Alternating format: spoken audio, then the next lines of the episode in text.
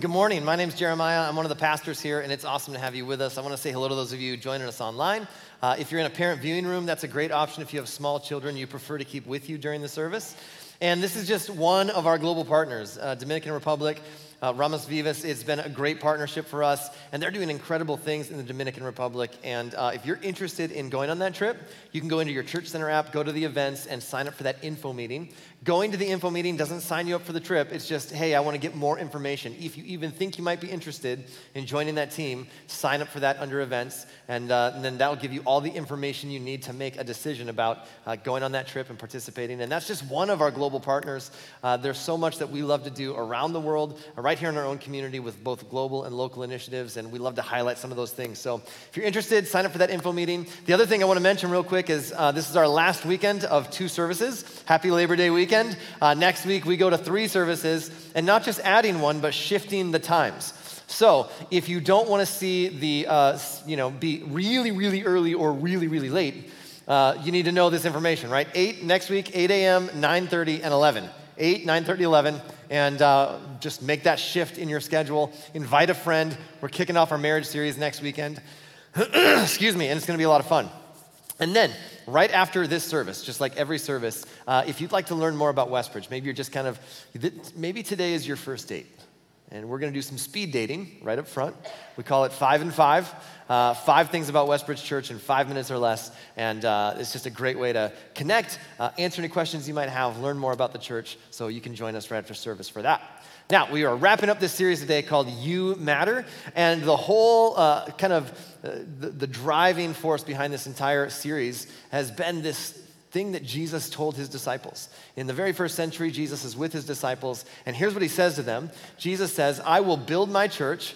And not even death will be able to overcome it. And that word church literally means a gathering or a group or a movement of people. It doesn't mean a building, it means a group of people, a gathering of people, a movement of people. And he's gonna build it around this idea that he is God come in the flesh. He is the promised one that's come from God to set up a brand new kingdom here on earth. And so Jesus just said, here's what's going to happen. Guys, your entire generation is going to come and go. You're going to die, the next generation will go, but the movement will continue. Generation after generation, not even death will be able to stop this thing that I'm building. And what I love about that is Jesus predicted us. You and I are the fulfillment of that prophecy. And that means that you matter. And that means that the church matters because you and I are the church.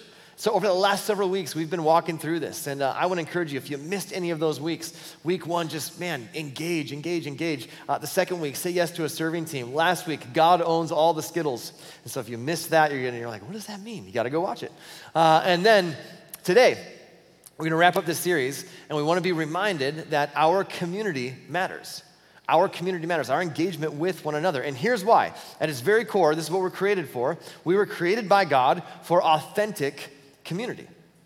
This is what we were designed by God to experience that we would have a, a, a authentic community, a, a, connection with God and with others. We were created for loving community with God and other people, both vertically and horizontally. And that in that we would experience the fulfillment of all that we were created for when we have community with God and community with others. And we need that. Well, we, if we're honest, we, we've lost a little bit of a sense of community in this culture that is somewhat a selfie crazed culture, right? As technology sweeps us forward in the name of progress, uh, maybe we're losing a little bit of our sense of meaningful community face to face. Isn't it ironic that one of the most popular words in our vocabulary is the word selfie? That's not even a real word. And yet, here's what's amazing we all know what a selfie is. And if you don't know what a selfie is, I'm so glad you're here. We love when Amish people visit us. That's fantastic. Great to have you.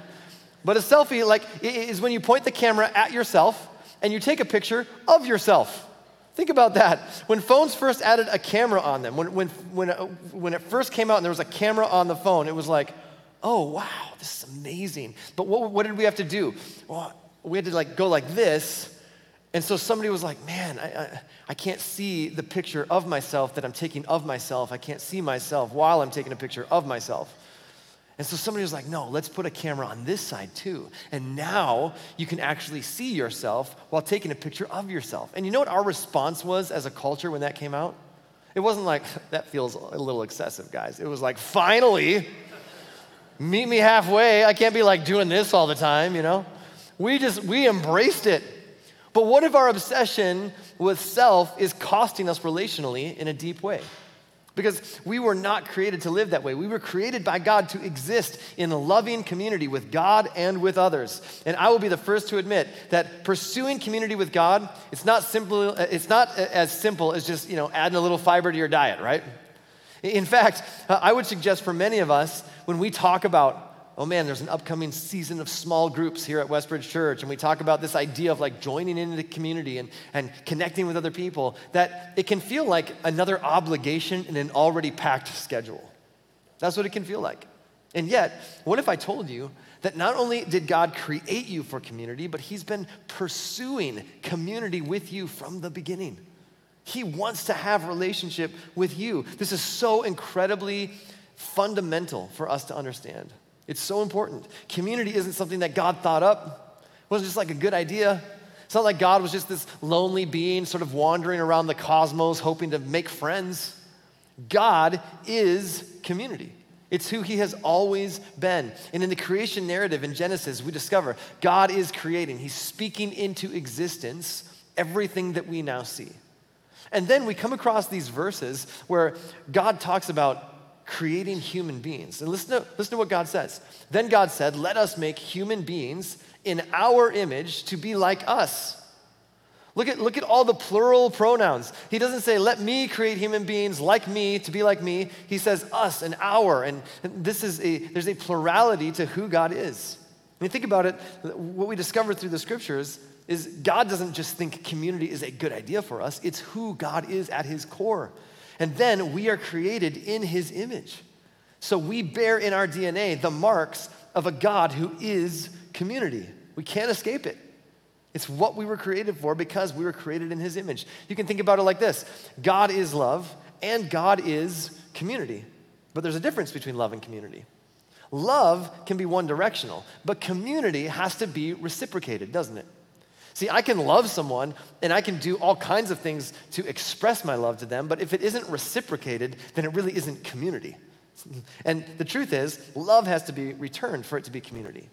And God exists as Father, Son, and Holy Spirit. We see this throughout the scriptures. God exists as three beings who are constantly giving and receiving love. They, God exists in community.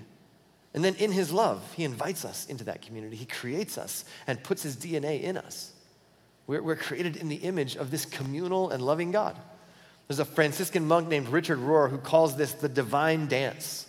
That God exists eternally in Father, Son, and Spirit, and constantly giving and receiving love is this divine dance, and we have been invited into the dance. Uh, a community then is not a burden to bear, it's coming alive to who we've always been who we've been created to be. But one of the most significant ways that we experience community with God is in community with other people.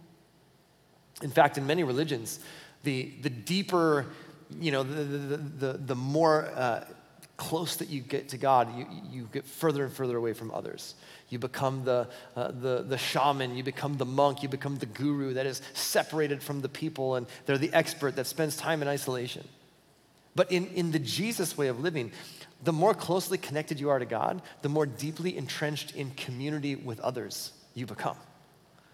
There's an old Ethiopian proverb that says, Fish discover water last. And the problem is not that water is too distant, the problem is it's so plentiful that they're unaware of it.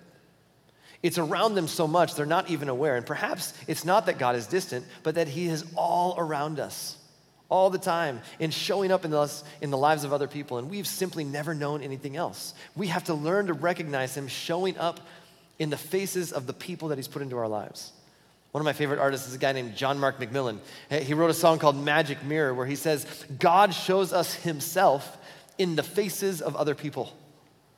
It's like a magic mirror reflecting God's image back to us. In fact, did you know being connected with others is actually good for your health? Even if you're not a Jesus follower, you should, you should at least, at the very least, intentionally dive into community. It's good for your health. A researcher named Robert Putnam did a study on the effects of community and isolation on human beings. And he concluded that isolated people are three times more likely to die than people who are embedded in community. I don't know how he got to that, but that's the conclusion he came to.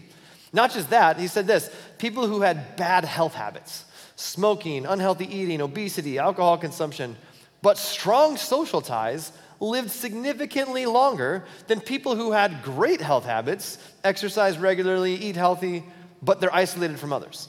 So uh, you could say it this way it's better for you to eat a Dairy Queen Blizzard with friends than organic kale chips and hummus on your own. It's healthier for you. Think about that. You're welcome. They did another study, and people were willing to be infected with the common cold. Uh, just go ahead and infect me with the common cold. People with strong emotional and relational connections did four times better fighting off the illness. And relationally connected people were less susceptible to the virus. They had less virus. They overcame it more quickly. And I don't even know how they measured this, but they produced significantly less mucus than isolated people. You could say isolated people are literally snottier than connected people. And Putnam said if you make no other changes, if you don't start working out, you don't start eating better, you make no significant changes to the way that you live your life, but you join a small group when previously you had not been in a small group, you cut your, the odds of dying this year in half. And so next week, our group of catalogs comes out, our catalog for small groups. So we, we've been tossing around a new slogan join a group or else. We're still kind of, you know, test marketing that. We'll see how it goes. But all these are simply documented positive effects on your physical well being. Think about your emotional well being, your mental well being, right? Think about, think about just your spiritual well being. We cannot escape it. You and I were created in the image of a communal and relational God. And so, this desire for community is hardwired into our DNA. Like water, like oxygen, we crave it and we need it. And so, with all that in mind, I also recognize this when you come to a church and you're like, join a small group, sometimes that can feel like a lot, and you're like, eh, maybe, maybe not. I don't know. I'm trying, trying to see what kind of a cult you guys are, and that's fair. But here's the reality there are some things, it's not as easy as just going, yeah, I'll join a small group and I'm gonna meet my bestie and everything's gonna work out. There's some obstacles to being involved in community. There's some truths that go along with being connected with other people. And the first truth is this uh, authentic community always requires intentionality. In other words, you will never drift into authentic community. It doesn't happen like that. You're never just gonna walk along one day and, and bump into somebody in the lobby and then it's like, did we just become best friends? It doesn't work like that. Authentic community is not an accident. And authentic community is not the same thing as proximity. Proximity is when you're next to somebody, right? Community is about someone who fully knows you and fully loves you. They know the good, the bad, and the ugly, and they still love you. They still accept you. That's what it means to be in community. Proximity is what I have when I'm getting my haircut and the person is getting a haircut in a chair next to me. What we have is proximity, what we don't have is community. Big difference. And if you're going to experience authentic community, then you have to commit to it. You have to commit to it. You have to intentionally carve out time out of your schedule and say, I am going to make this happen. I'm going to sign up for a group. I'm going to show up for a group, and I'm going to, I'm going to jump into it. I'm going to be intentional about it. And here's why this matters. When you drift from people of faith, you drift from faith. When you drift away from people of faith, you drift from faith. It's other people who are moving in the same direction as us spiritually that help us move forward in our walk with Jesus. We need people in our lives that can push, pull, prod, help, encourage. I hit those moments, you hit those moments where we need other people. And we have to be really intentional about creating environments for people to connect relationally. Otherwise, all we end up with is a great show here on Sunday mornings. And when you drift from people of faith, you drift from faith. If you feel isolated from the body of Jesus, you will eventually feel isolated from Jesus. We are the body of Christ. And if you're not connected in a part of the body of Christ, eventually you start to feel isolated from Jesus himself. This is why some of you maybe left church at one point and kind of put God in the rearview mirror and said, I'm not going back to that. Maybe for some of you, it's why you're coming back to church after a long time away. You just slowly got isolated from the body of Christ. And your thought process was this, but I still believe. I mean, I, I still believe in God. I still believe in Jesus. I still believe in the Holy Spirit. I, I'm still a believer. But what Jesus asks us to do is not simply to believe, He asks us to follow. There's a difference between, between I believe and Jesus, I'm going to follow you. And He wants us to be a follower. And it's tough to do that if you're not engaged with other people who are following Jesus as well. And over time, what happens? Eventually, you stop believing. There's no logical explanation for it other than when you drift from people of faith, you drift from faith. But if you're going to experience someone who knows you and loves you, knows everything about you and loves you in spite of it, you have to actively pursue it. You have to participate in it. Acquaintances are the result of circumstance. Yeah, we share a cubicle together. Uh, we were thrown together, you know, somewhere along the way. And it doesn't mean those people can't become friends, but oftentimes acquaintances are the result of circumstance. But friendship and community is the result of choice. You have to commit to it. And that's why we do groups. That's why we talk about it, uh, to give you the opportunity to engage in relationships with people who are moving in the same direction as you spiritually. Now, in the very first century, this is encouraged throughout the scriptures. In the very first century, a letter was written. Uh, in our Bible, we call it the book of Hebrews. It's actually a letter written to the Hebrews. And it's written to Hebrew people in the first century to say, look, you've grown up in Judaism, you've grown up in this way of thinking, but now Jesus has put something brand new into place. And so this is what it looks like to live out the Jesus way. And we discover the author of uh, this letter to the Hebrews. Here, there's some application for us today. Here's what the writer says Let us hold tightly. Let us cling to it. Let us grab on. Let us not let go. Let us hold tightly without wavering to the hope we affirm. For God can be trusted to keep his promise. Well, what's the promise? The promise is this that one day all things will be as they should be. That's the promise. One day, all that is, all that is messed up in the world, all that is broken, all that is uh, pain, all that is disease, uh, all that is um, mental health and struggles and uh, isolation and uh, all, all, that is that we struggle with in this life, all the doubt, all the hurt, all the baggage, uh, all the relational difficulty and trauma, all, everything, that one day, here's the promise one day, all things will be as they should be that everything will be set right, that everything will come under the loving lordship of Jesus. And the writer says this let's not, let's not lose sight of that. In fact, let's cling to that. Let's cling to that hope. Let's hold on to it with unwavering determination because we genuinely believe that that day is coming, that God will keep his promise. And then the author shifts and says this Let us think of ways to motivate one another to acts of love and good works in light of the fact that we want to hold on to this promise, we want to never let go, let's continue to motivate each other to acts of love and good works. And let us not neglect meeting together, as some people do, but encourage one another, especially now that the day of his return is drawing near. Now, here's what the author is saying. This is so important for us to grasp. When he says, let us not neglect meeting together as some people do, he wasn't talking about a Sunday morning church context. It was a context where they met together in homes where they knew everybody around the circle. It was the context of saying, man, there is a day coming. Uh, uh, there's a day coming that we're all looking forward to. What's the day in our culture that everyone looks forward to? Friday, right? We even have a phrase, TGIF. Thank God it's Friday. There's a whole restaurant chain committed to celebrating that day. But there's another day coming when all things will be set right. And until that day comes, our mandate as followers of Jesus is to constantly show up in each other's lives, to encourage each other. What does that mean? To encourage someone simply means to instill courage. When I know what Jesus wants me to do, but I still want to do it, well, I'm going to instill some courage in you to do that to, to, to hold tightly to the promise, to not lose hope, to keep going, to continue to follow Jesus.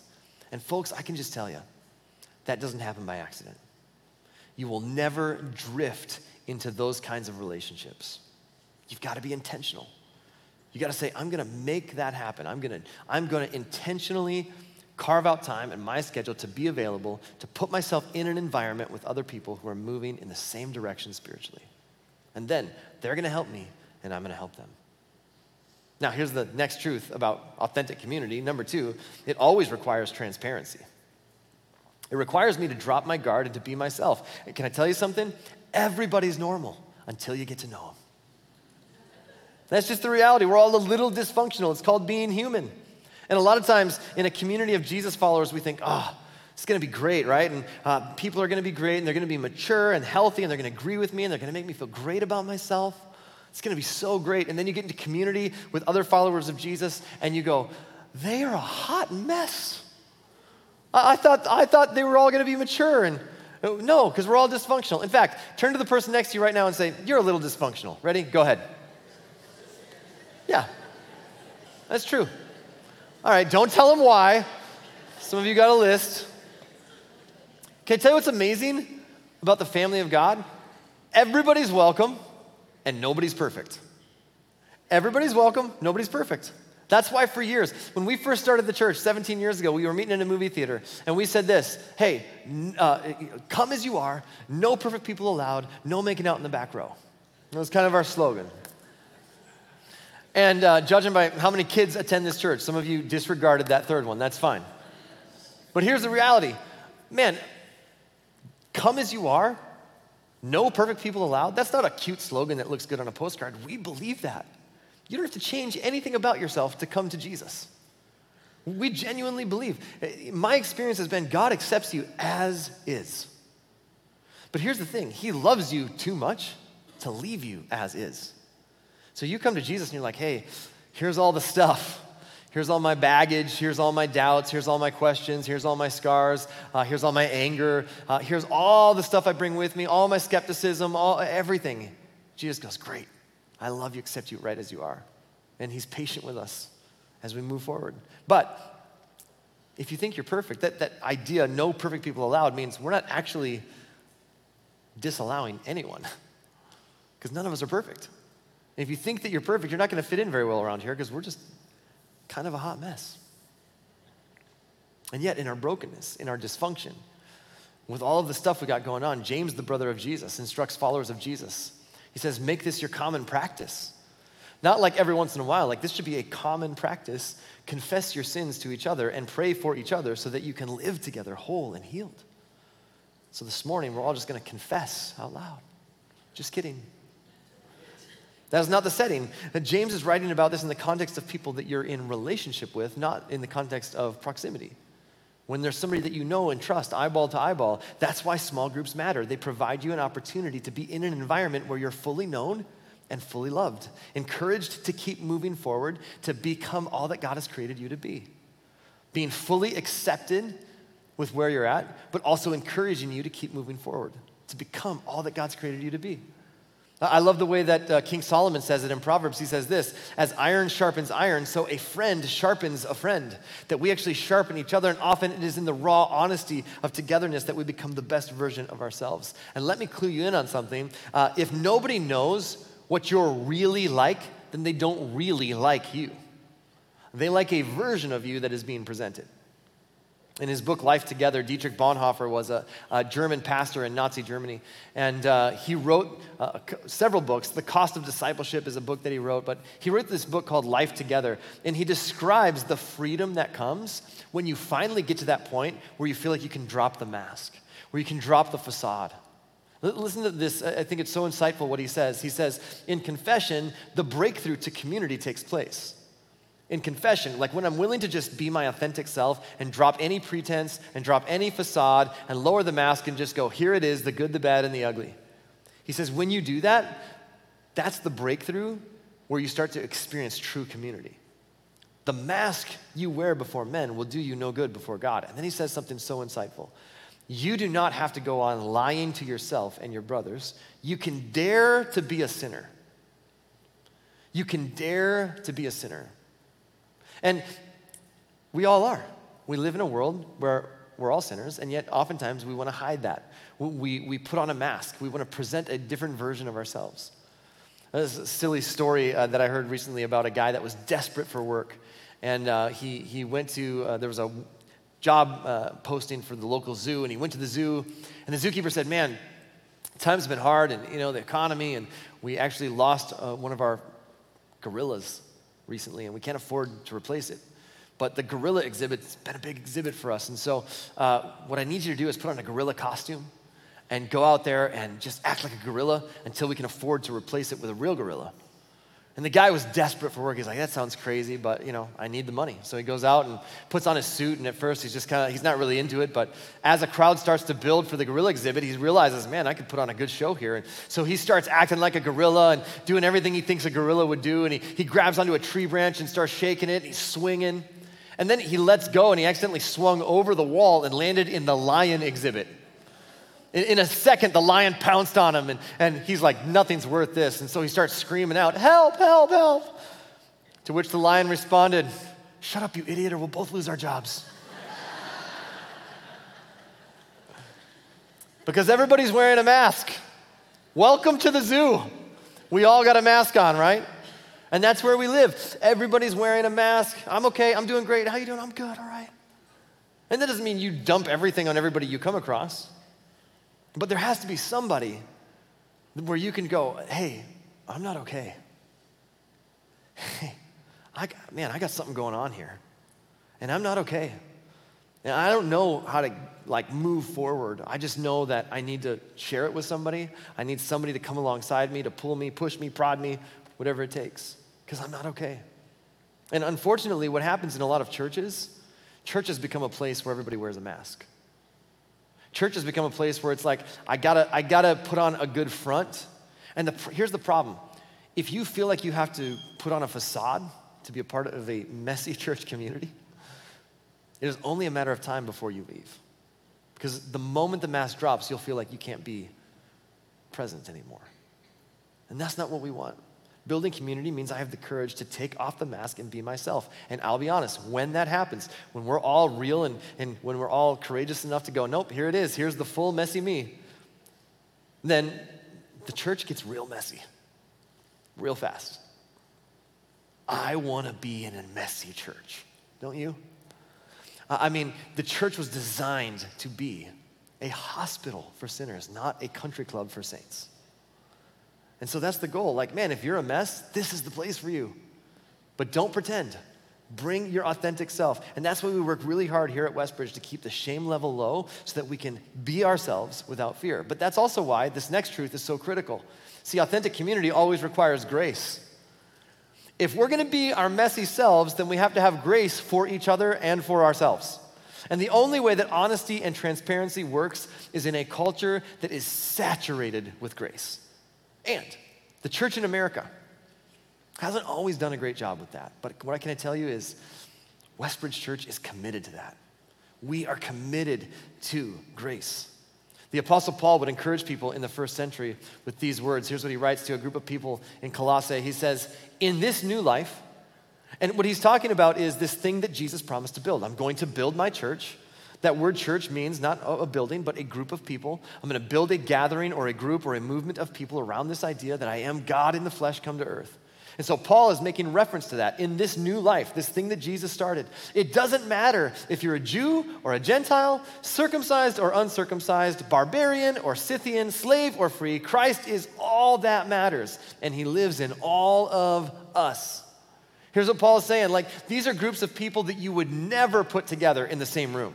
You would never put barbarians and Scythians. They're both kind of ruthless groups of people, mercenaries. You would never put uh, circumcised and uncircumcised. You would never put slave and free together in a social setting.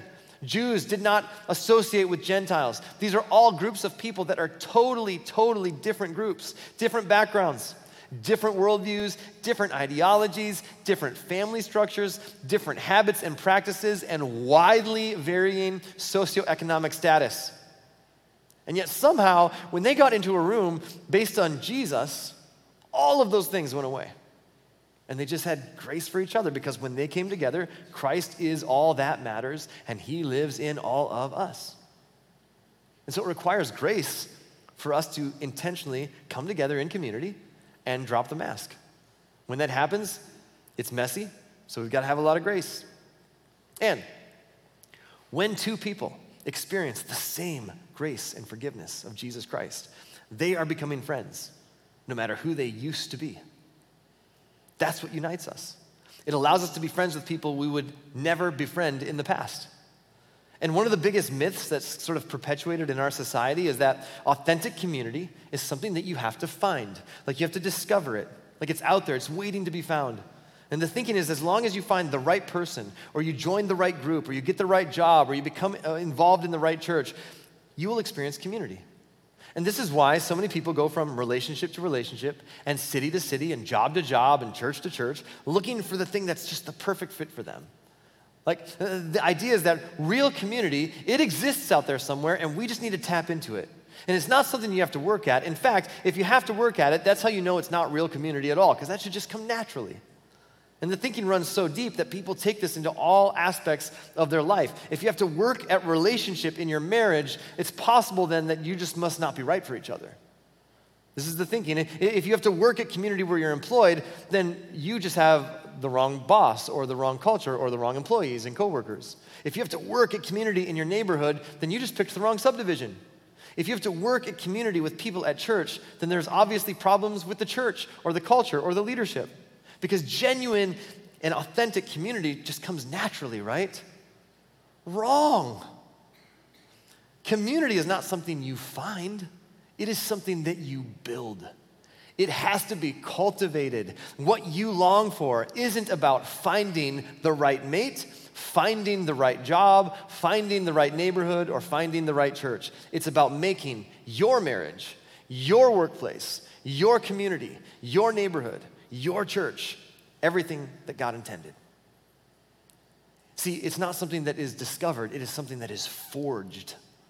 It is something that is built. It takes effort, it takes work, it takes time, but it's worth it because of what we have in common. Christ is all that matters, and He lives in all of us. And so then Paul says this to this group of people who have experienced this new life in Jesus, the grace of Jesus. He says, Now, in light of all that, this is going to impact how we treat one another in that community. Here's what he says. He continues and says, Since God chose you to be the holy people he loves, you must clothe yourselves with tender-hearted mercy, kindness, humility, gentleness, patience. Well, Paul, if, if community just comes naturally, then why would we need all these things? Because it doesn't. It's forged, it's work. He says, make allowance for each other's faults. Oh, I thought this was just going to be easy. No, no, no. Paul says, it's messy. You're going to make allowance for each other's faults because they're going to mess up a bunch and you're going to mess up a bunch. And forgive anyone who offends you. Wait, I'm going to be offended? Oh, yeah. And then when you're offended, you're going to forgive. Why? Because you remember the Lord forgave you. So you must forgive others. Not because they deserve it, but because that's what God extended to you. And you are to extend to others what God has extended to you. And above all, clothe yourselves with love, which binds us all together in perfect harmony.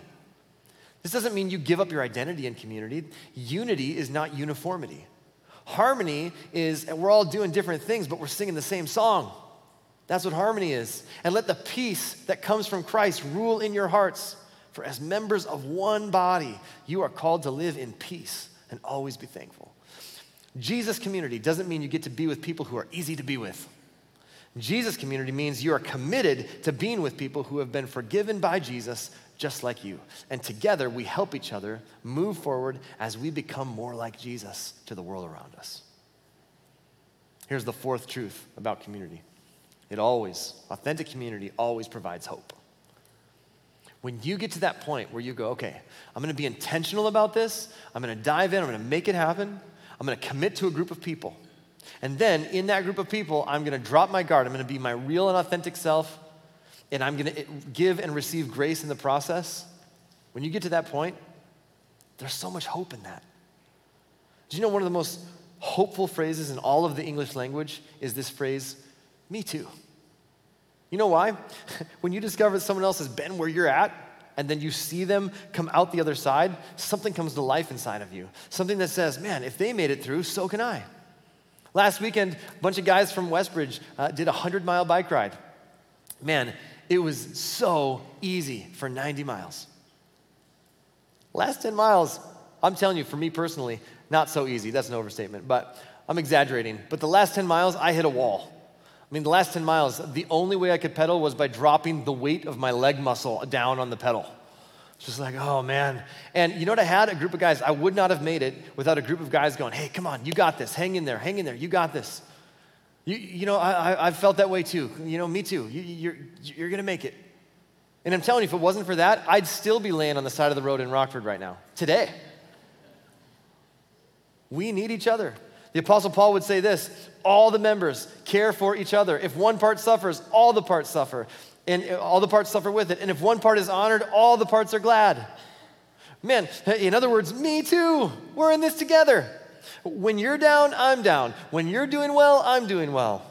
You yelled at your kids this week? Me too. You yelled at them this morning? Me too. Wow, we're in the same boat. Oh, you have questions about the Bible? Me too.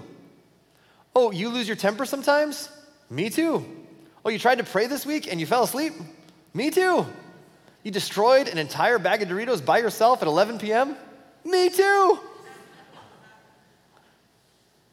Authentic community always provides hope because there's somebody by your side going, Yeah, me too. You're not alone. We're in this together. I want you to know we believe this so we believe this is so fundamental that we do this with uh, every age group here at church starting at two years old. Two year olds have a small group on sunday mornings. Now i don't know exactly what goes on in a two year old small group i'm going to be honest with you. But here's what we want we want kids that see we just have this idea that our job here at, at westbridge church when it comes to you as parents is to, is to just back you up and to partner with you and set the anchor of God's love deep in the heart of your kids from an early age. And I, I would love it if your kids grow up and it's just like, I mean, yeah, we, we sit eyeball to eyeball with other people in community and in relationship and, and we help each other. Like, to, to, ne- to never even think that life isn't about that. So from two years old on, we just go put them in small groups. Uh, once they're able to talk, and, and I don't know that those two year old small groups are even all that productive, but it's building a, a, a habit and a pattern into your kids where they go, it's normal for us to sit eyeball to eyeball with another human being and help one another grow. We do it with sixth and seventh and eighth graders every Sunday morning. Every Wednesday, sixth through 12th graders take over this building. And you know what they do? Worship and teaching and small groups. And they go, let's talk eyeball to eyeball about how do you take this thing that Jesus is doing in your life and how do you live it out, sixth grader? How do you live that out, eighth grader? How do you live that out, 11th grader? Because we want to go, man, this matters. So, here's what I'm going to tell you. Next week, our catalog of groups comes out. And I would ask you to join a group. And some of you should lead a group. And all of our groups open up next week. And if you're interested in leading one, let us know. But you should definitely sign up for one. You will never drift into authentic and meaningful community with other people. You have to intentionally take a step. And here's what that looks like you sign up, and then you show up. It doesn't begin when you sign up, it begins when you show up. So it's a two step process sign up and show up. You will never regret that investment. And it's what you were created for by God to exist in loving community with Him and one another. And every single one of us, from the first human beings to every one of us today, at some point said, God, thanks, but no thanks. I got this. And you don't need a Bible verse to, to tell you this, even though there's plenty of them. We recognize from our own life experience, it caused brokenness between my relationship with God and my relationship with others. So at the right time in human history, God sent Jesus into the world. And Jesus came into the world and said, I'm gonna, I'm gonna start something that's gonna restore that. A movement of people that will be connected to God and connected to each other, living life in a brand new way. Built around love. In the ultimate expression of love, Jesus allowed himself to be put to death. His body was laid in a tomb, and according to multiple eyewitness accounts, he rose from the dead. And here's what that means death is not the end. There is more to life than this life, and you have been invited to come as you are and say, Yes, I want to be a part of God's family. And if you'd like to say yes to that invitation, just agree with this simple prayer Jesus, please forgive my sins. Forgive me for the times I've walked away from you. I'm so grateful you never walk away from me. And I want to say yes to your invitation. Make me your son, make me your daughter, and help me to follow you and your way of living as best as I know how from this moment on. In Jesus' name, amen. Now, before we go today, uh, we want to celebrate communion together. You should have received one of these on your way in. If you didn't, raise your hand and uh, we'll make sure and get one into your hands. But this is significant because as we wrap up this series and as we uh, talk about community, we get the word communion and community from the same root. And it's, it's fitting because of what it represents. This represents the sacrifice of Jesus. And this is the one thing that we all have in common. Uh, in spite of our various differences and backgrounds and uh, worldviews and you know, family upbringing and all those things, the one thing that unites all of us is the sacrificial love of Jesus. Now, you don't have to be a member here at Westbridge to participate in this with us. If you're a follower of Jesus, this has rich symbolism. If you're still exploring faith, then I'd encourage you to just observe. But if you're a follower of Jesus, I'd encourage you to participate. And here's what this means it's very simple. It was never meant to be an elaborate ritual, it was meant to be a daily trigger for us to be reminded of the sacrificial love of Jesus. And Jesus, on the night that he was betrayed, he took bread and he broke it and he said to his disciples, he gave it to them and said, This represents my body, which will be broken for you. And every time that you receive this, remember that sacrifice. And so today, as we remember the sacrificial love of Jesus through his broken body, let's receive the bread together. In the same way, he took the cup and he gave it to his disciples and he said, This represents my blood, which will be poured out for you, and a new covenant between God and humanity. And so, as we remember the sacrificial love of Jesus through his spilled blood, let's receive the cup together. Let's pray. God, thank you for sending Jesus into this world. It's the one thing that we all have in common. It's the one thing that unites us. It's the grace of Jesus in each of our lives. And so, may we commit to being the body of Christ. May we commit to relationship. May we have the courage to drop the mask and drop the facade and be our true, authentic selves that you've created us to be, as messy as that can be. And may we give and receive grace through that process. And as we do, let our light so shine to a community around us that our acts and our deeds and the way that we live and the way that we love point people to you. We pray this in your name. Amen.